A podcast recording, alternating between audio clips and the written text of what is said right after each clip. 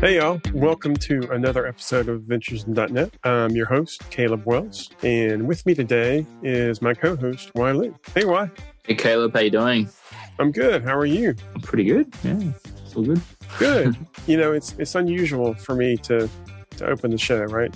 It's usually... I know. Sean's away, so yeah, you have to take the um the realms. Yeah. Yeah, yeah. But hey, uh, I think I think you and I'll be able to to manage without him, and we'll hopefully we'll see him next week. We'll be right. We've got a good guest today, yeah. so yeah, we do. Yeah, our guest today is uh, Morgan Kenyon. Morgan, thanks for joining us. Yeah, thank you. Glad to be here. Good, good. So, uh, why don't we start with you telling us um, a little bit about yourself and how you got into that, well, development in general, and we'll we'll go from there. Yeah. So just a little bit of my history. Uh, I like never programmed before I got to college, and had a brother-in-law who did programming and I was kind of like, I don't really know what to choose career wise. I was pretty good at like math and science. So I'm like, hey, can you like show me some programming stuff? So we downloaded Java on my machine and gave me a book, started taking some classes and ended up liking it, graduating it. And now I've worked professionally in programming for the last five ish years, six years. I guess the last four of those being in the C sharp stack. And currently I work at a pay, a company called Paycom. Uh, we do HR, human capital management software. So basically, from hiring to retiring, we try to solve all of your business HR needs. And I work on the team that does handles notifications. So if you receive any communication via email, text, call from Paycom, it's and it's automated. Will generally be through software that I wrote or helped write. Good place to say uh, these are my opinions not Paycom sponsored opinions, but I have to throw that in there. Yeah, and I currently live in DFW, have a wife, two great kids, third one on the way in October. So uh, life is hectic around here. Congratulations. ah, thank you. Life is always hectic with young kids, right? Mm. But that's part of the fun. Yeah, we'll have three under four for about a month. And so, okay. oh, God. Yeah. Young kids. I think they say that life really changes. I mean, life changes when you have kids, but I think the third one that's that's, that's a big change because that's when you need to start thinking about upgrading your car and stuff. Especially with four, they're all going to need child seats, right? So, but yeah, we, they're all being under four. So, yeah, we spent some money on a van, and uh, there you go. Yeah, yeah, running out of space in our house. So, yeah, so obviously lots of money I'm, uh, I'm the oldest of four boys, so I understand a big house and my wife and I decided one was enough for us. so he's yeah. five and he's uh he's a handful. He keeps us busy. Yes.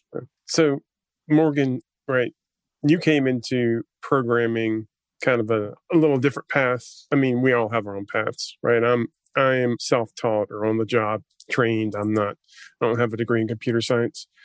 What what really interests you most about programming or um, languages like C sharp or Java? So yeah, programming in general, I really love like the do it yourself aspect to it. Like most programming languages, you can kind of get started pretty simply, usually free, and you know just Google something, and if you Google enough things, you'll probably solve your problem and just keep going from there. And if you still can't solve it, you can ask a question on Stack Overflow or whatever.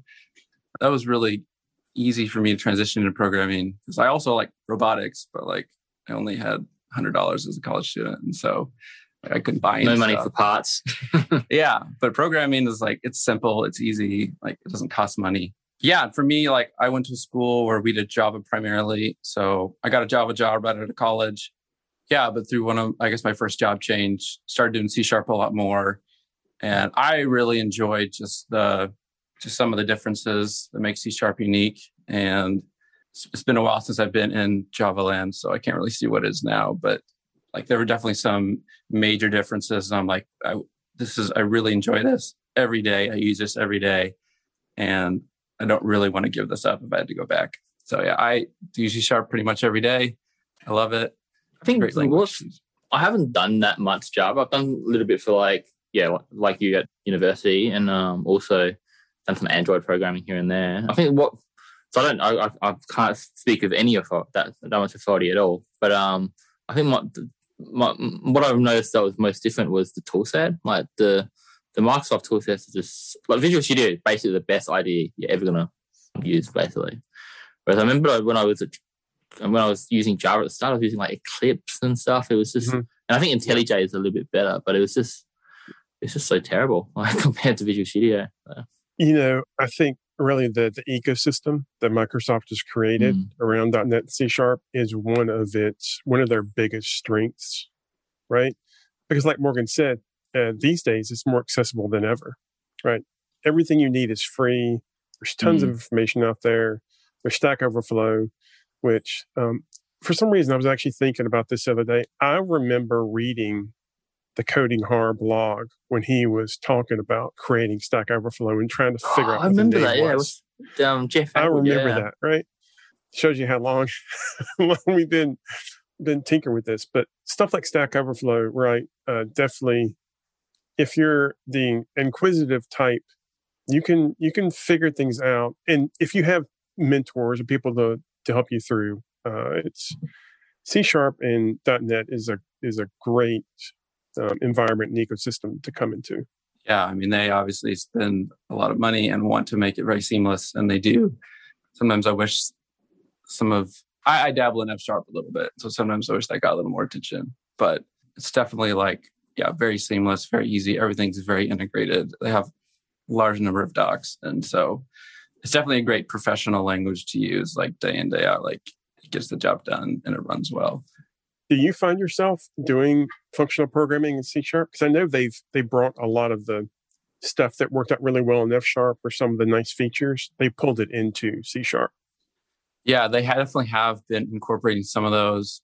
I, I find C sharp functional wise not super easy or intuitive, and I never like programmed F sharp for like six months at a time. So I'm like, oh, now I can think everything functionally. I'm still pretty intro in that but yeah, there's definitely some things I like about F sharp that are not supported in like C sharp, like option types I really like, like union types I really like. Mm-hmm. And gotcha. we'll talk a little about that at some point, maybe if we get to that. Yeah. But yeah, I definitely think C sharp has trended that direction.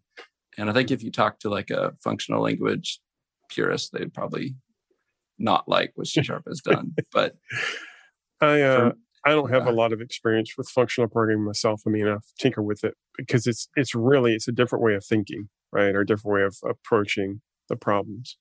Yeah, and um, if like if we lived in a world where I could like snap my finger and everything becomes functional, I feel like I would do that because it would just make everything a better experience. But hmm. I live in the reality of most people things are object oriented, and right. C sharp does a very good job and has improved on that. I feel like well. So something that you've brought up before we started the podcast. It's compile driven development. Mm-hmm. Um, can you tell tell us what that is and why you're interested in it? Yeah. Um, so I've really just explored and been interested in the idea of like how a compiler can help you like, as a programmer. Um, so I'll start with a little analogy. So we've all probably written some JavaScript uh, on our own and you know you save a JS file, a .js file, and you're about to load it in your browser. And like, can you like make any like assumptions or guarantees about like what that file would do, like when you load it in your browser? And like, no, not really, because it's a dynamic language. Like, it could be valid. So it depends on how good you are with JavaScript and what you wrote. but yes, no, you there's it's the wild wild west, right? Yeah, and yeah. yeah, so you just never really know. And like, me as a developer, I have to verify like literally everything about either the changes that are made or that file that is working as expected, like every time that I save that.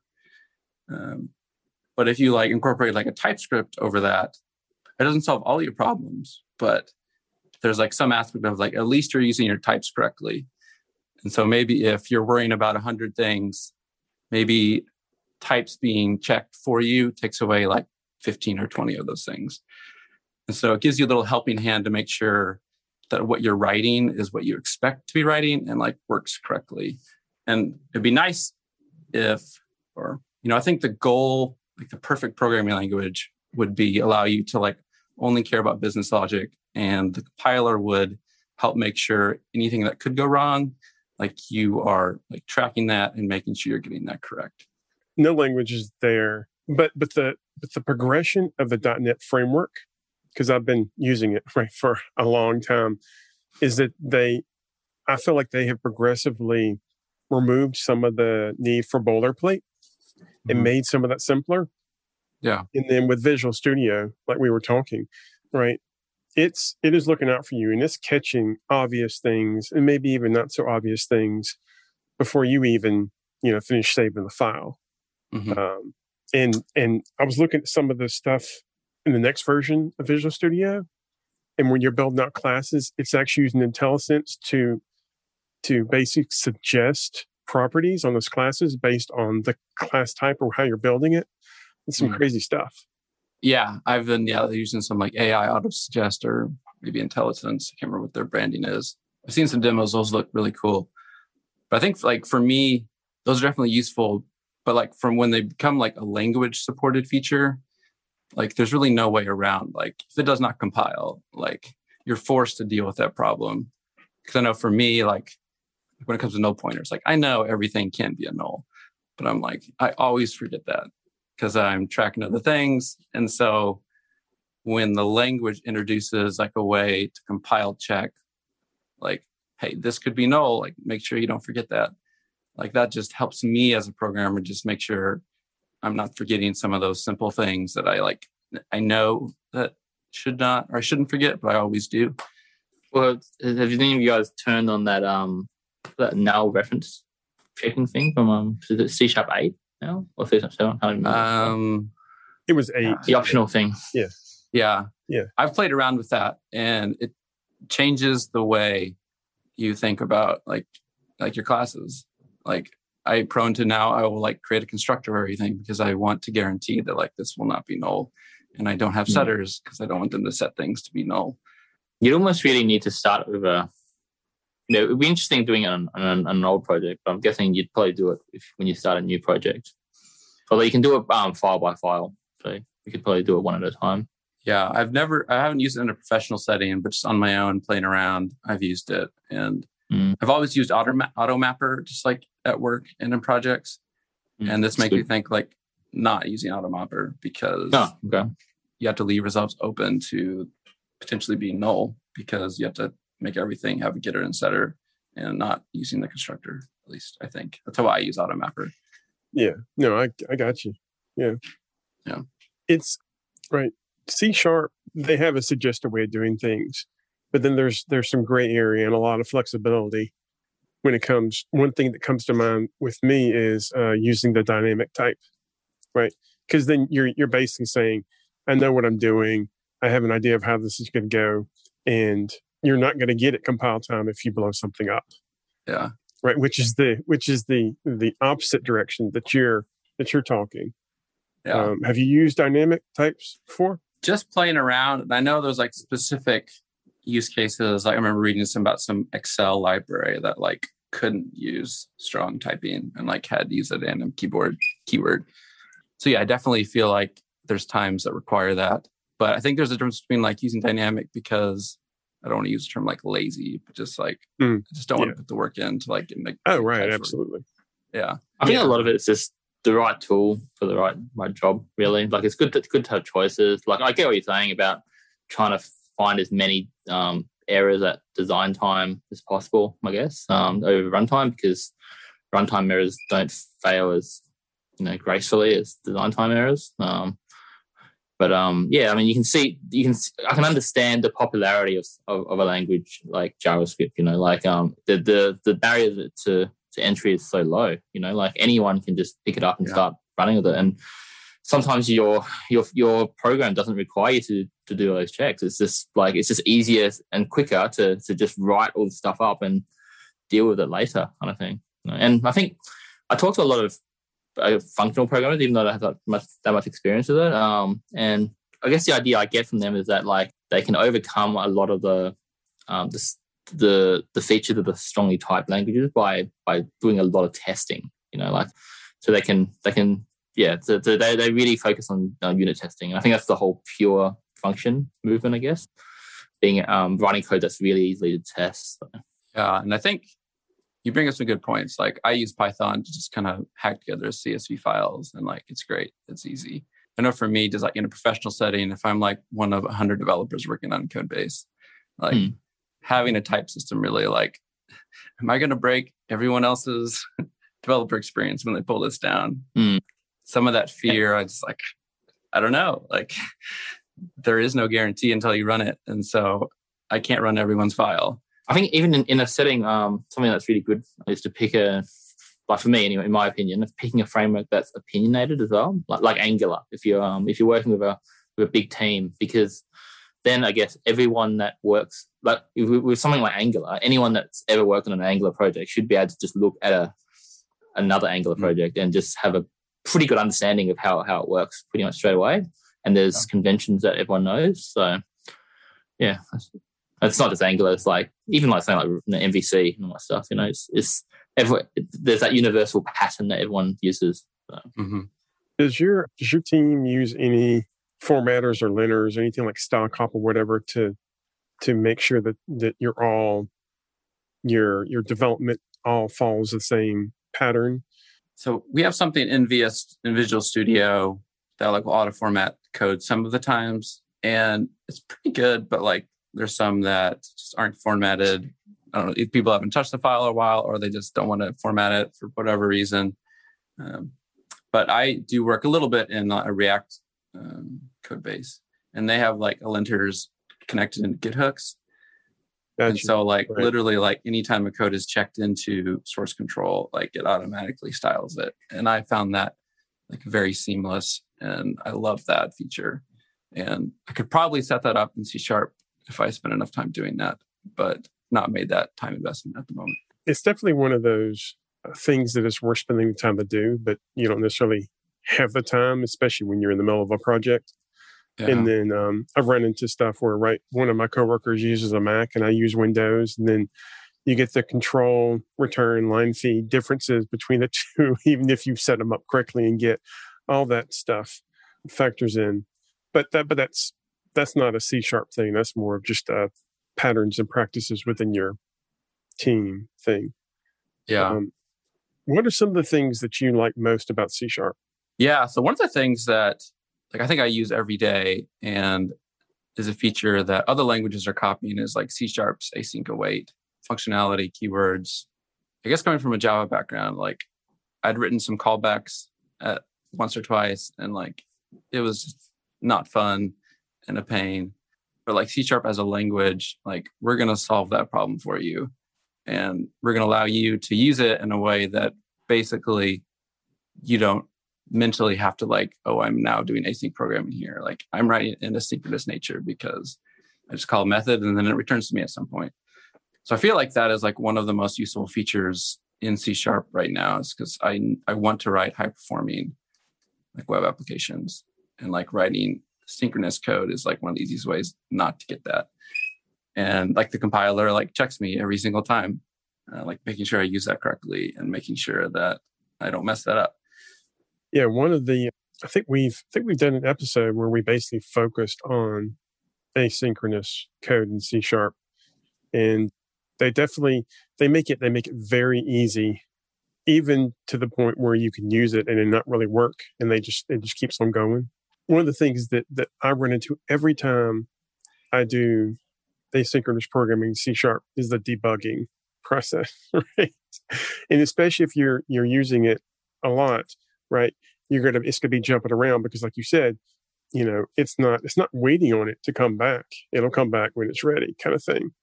Which I, I'll you know, she you may hit that same breakpoint, you know, five times, and then you get what you actually need but yeah, it's definitely one of those features where, where they've they've simplified it, uh, similar to what I was talking about earlier. Uh, for instance, with ADO.NET, right?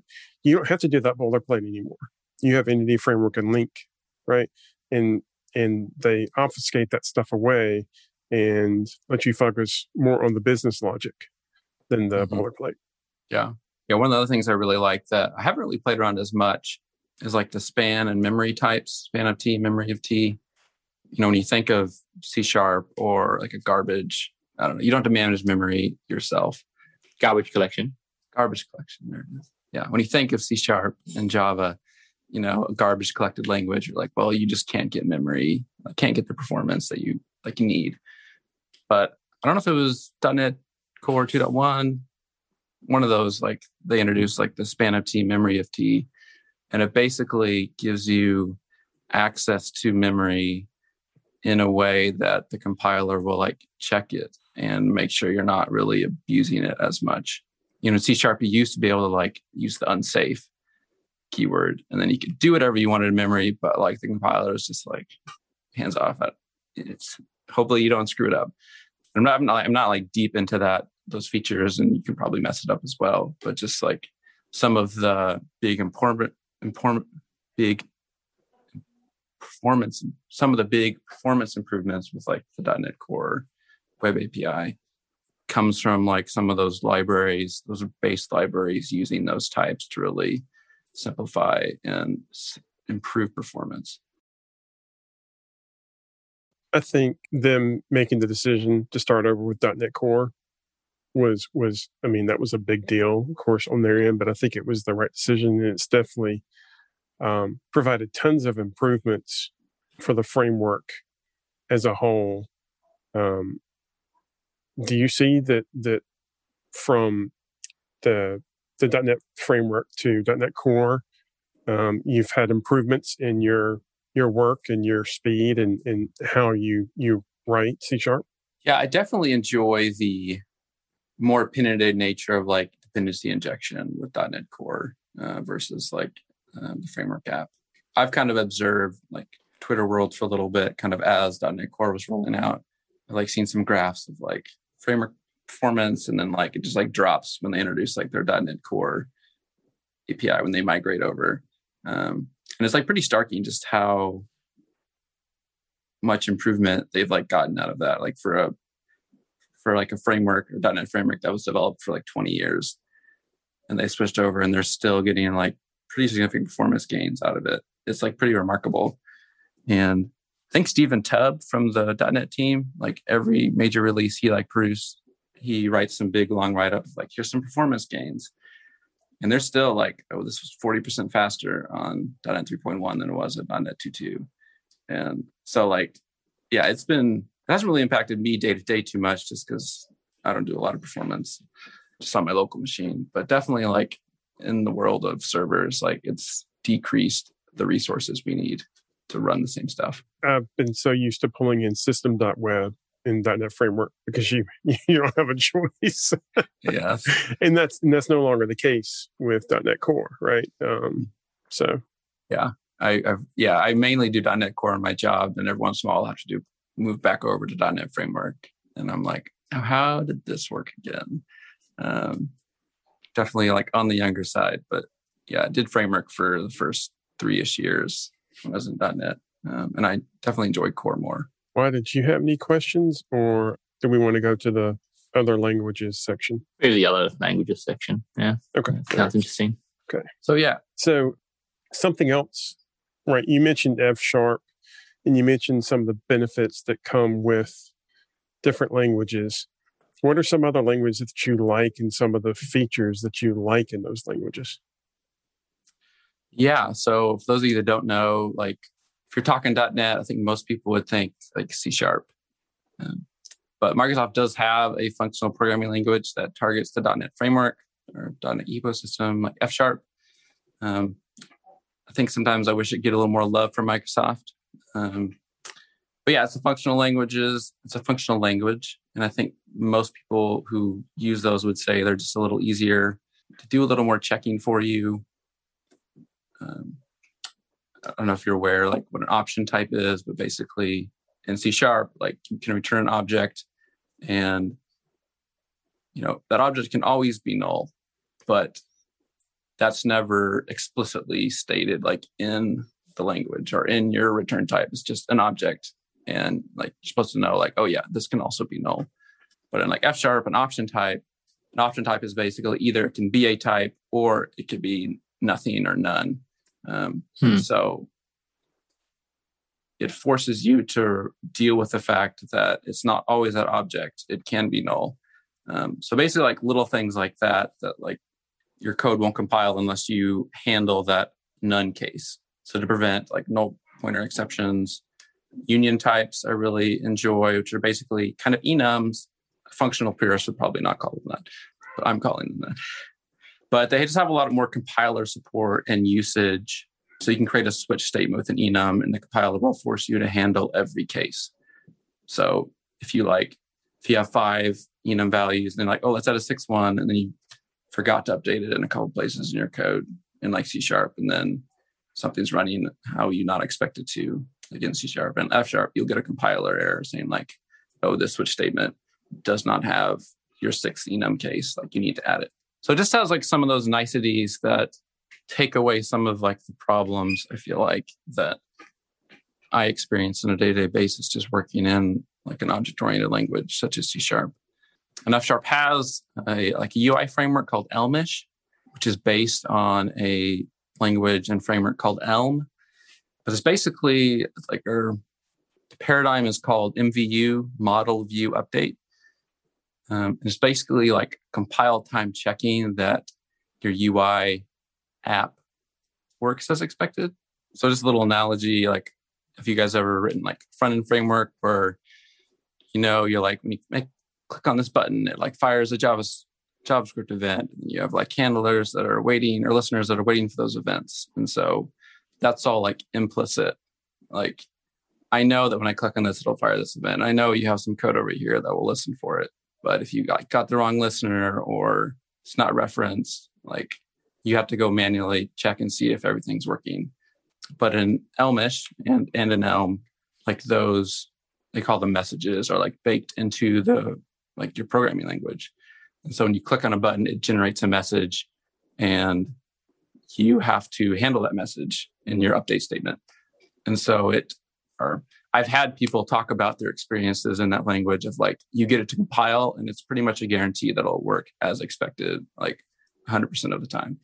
And so I've really enjoyed like working in that framework because I think it just takes away and solves a lot of the problems that I just encounter on a day to day basis. And Elm kind of started this pattern.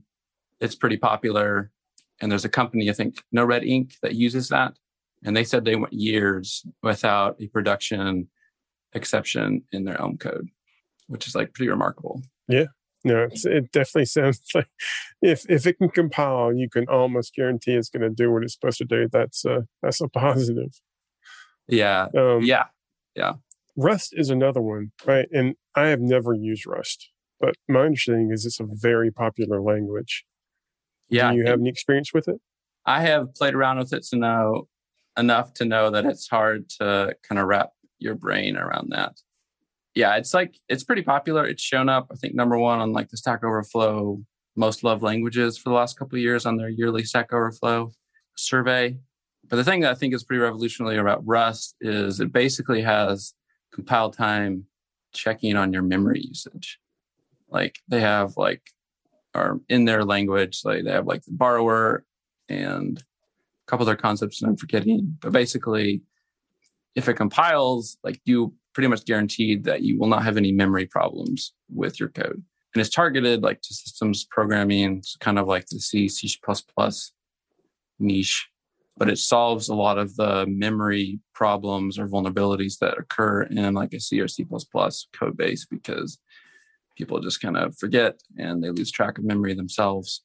But Rust is definitely like you have to take time to change the way you think about code and memory usage and ownership.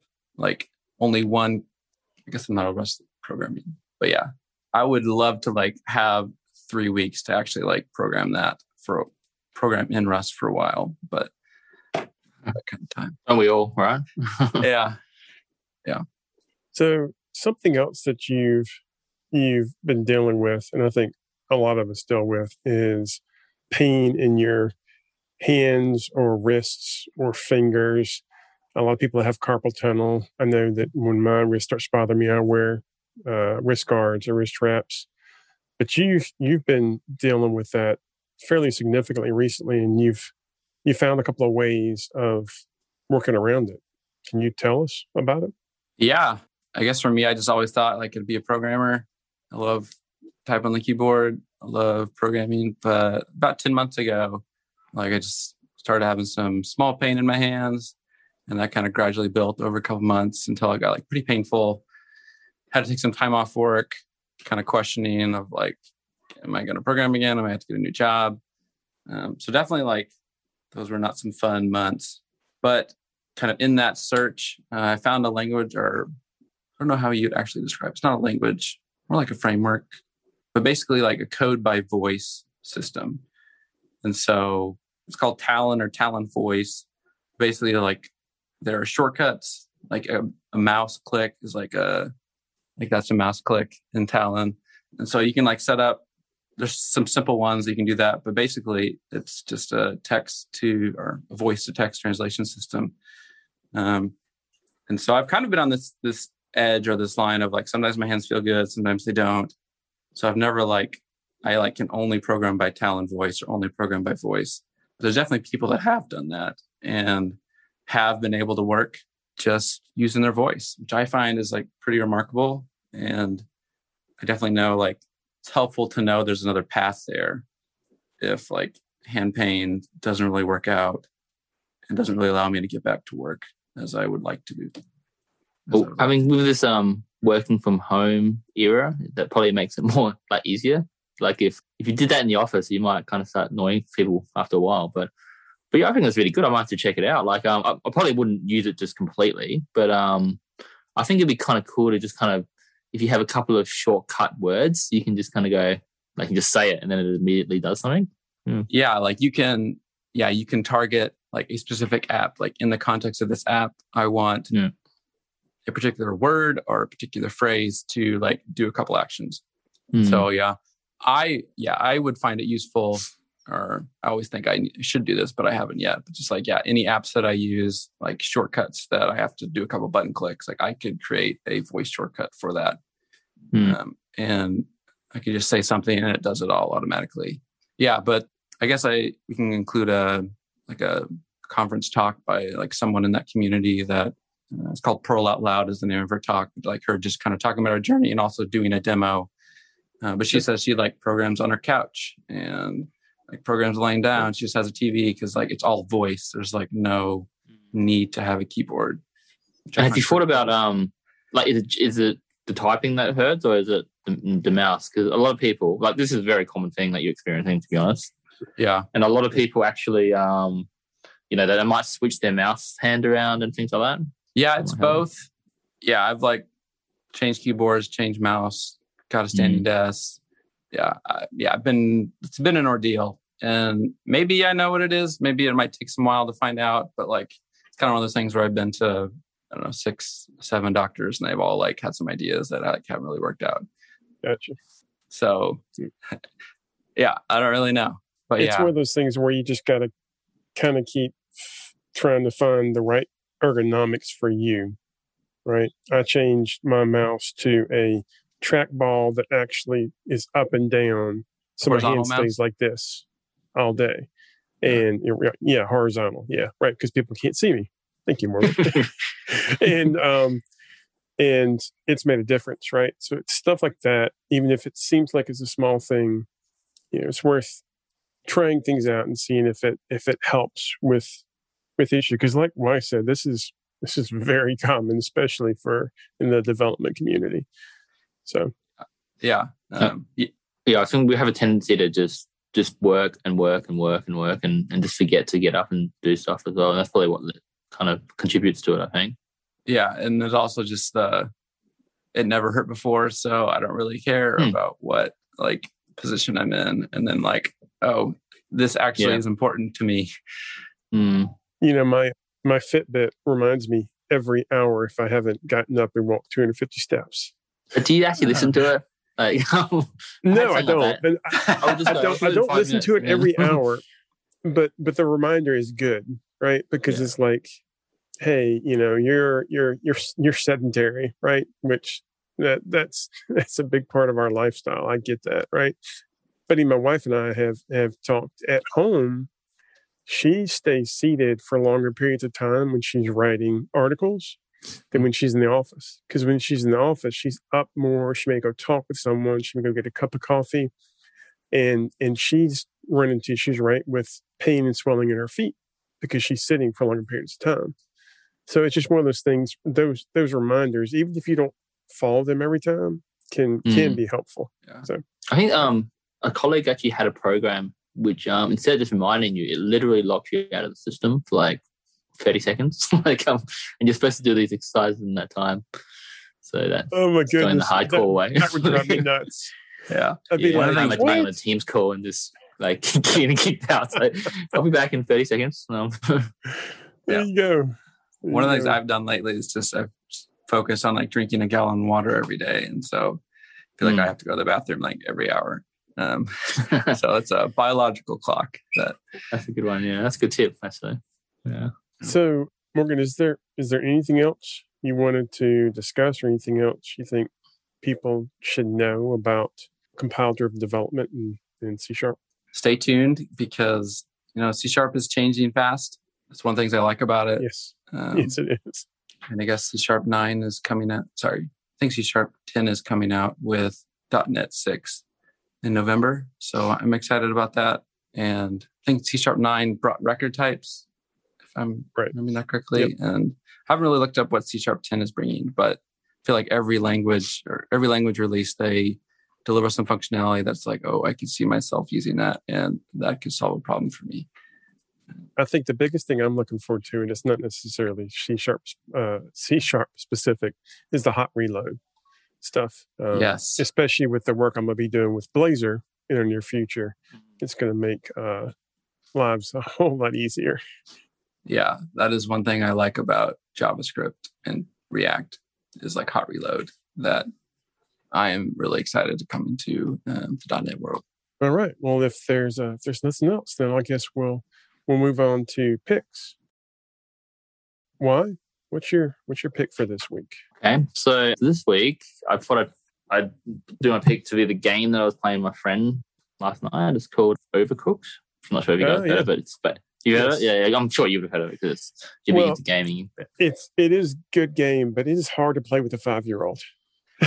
oh, it's hard to play with like another like 30 30ish year old, you know, like um like it was just it's just one of those games where like yeah, I think the, the whole the whole thing that you have to it's, it's, you have to has to be like a multiplayer game and yeah, you're both like a cook in a kitchen and you got to kind of like communicate to figure out how to cook like the right meal Teamwork. think of that Yeah.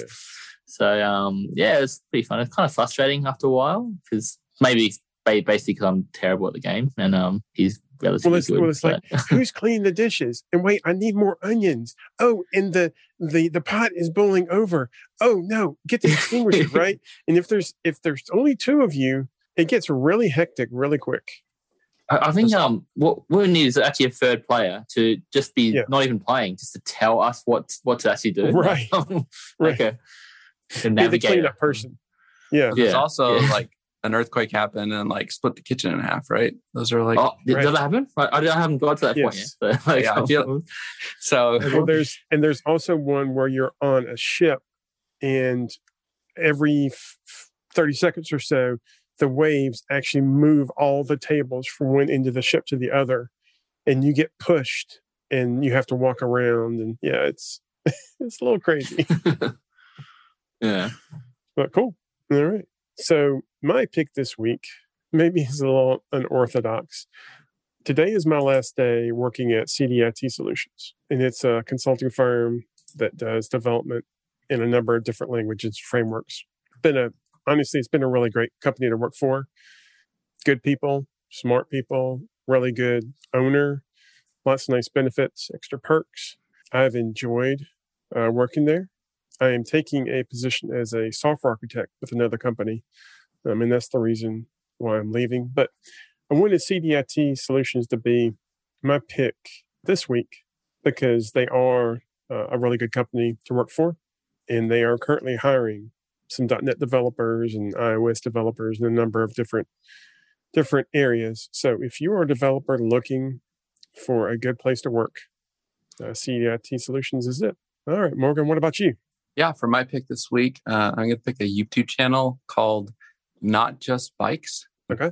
I've like kind of been interested in like city planning and how to create a city that's more livable and just more fun to live in. And because the guy who runs this channel uh, lives in Amsterdam, um, so he just kind of talks about city design, things that Amsterdam does well, things that America and Canada do not do well. And I'm like, oh yeah, that's not the best idea. but I I enjoy that. I think it's fun. I, Well, I, been to. Amsterdam, but they're really big into like riding there, right? Because the whole city's flat and everyone rides it. That sounds like that sounds also awesome. You know, like like a like a city like that. yeah, they've invested a lot in infrastructure the last 30 years of like we want to help make non-car ways of getting around the city able hmm. and sometimes like prioritize those.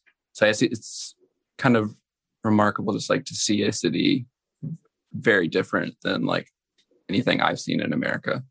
We're very car centric. Yes. Yeah, yeah. Same with the city I, I live in actually. The, I think it's just yeah, it's, it's the design of the city, but it's also the like I think it's just really hilly where I am, so you can't really ride very far to be honest. Like Mhm. um, I mean you could like, but it's just for the regular person. You couldn't just ride more than like five kilometers or whatever because you'd be riding up hills and things like that. Um, but yeah, the traffic and all that stuff can be can be dangerous as well. So yeah, Yeah, I um I just drove over the back and forth over the high rise here in New Orleans.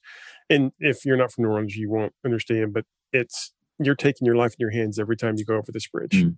So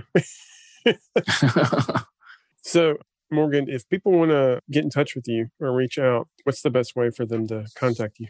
Yeah. So the best way would be my uh, LinkedIn account, uh, linkedin.com slash Morgan Space Kenyon. Sorry. Morgan dash Kenyon. Cool. That's the thing I monitor the most. I have a Twitter Yeah. account, but I blocked it on my phone because I spent way too much time on there. there you go. cool, cool. And if um, anyone wants to get in touch with with me, you can find me on Twitter at Caleb Wells Codes. All right. Well, Morgan, thank you again for joining us. This has been a lot of fun. Yeah. Great to be here. Thank you for having me. thanks for coming on. Nice meeting both of you. And uh, we'll see y'all on the next episode of Adventures in .NET.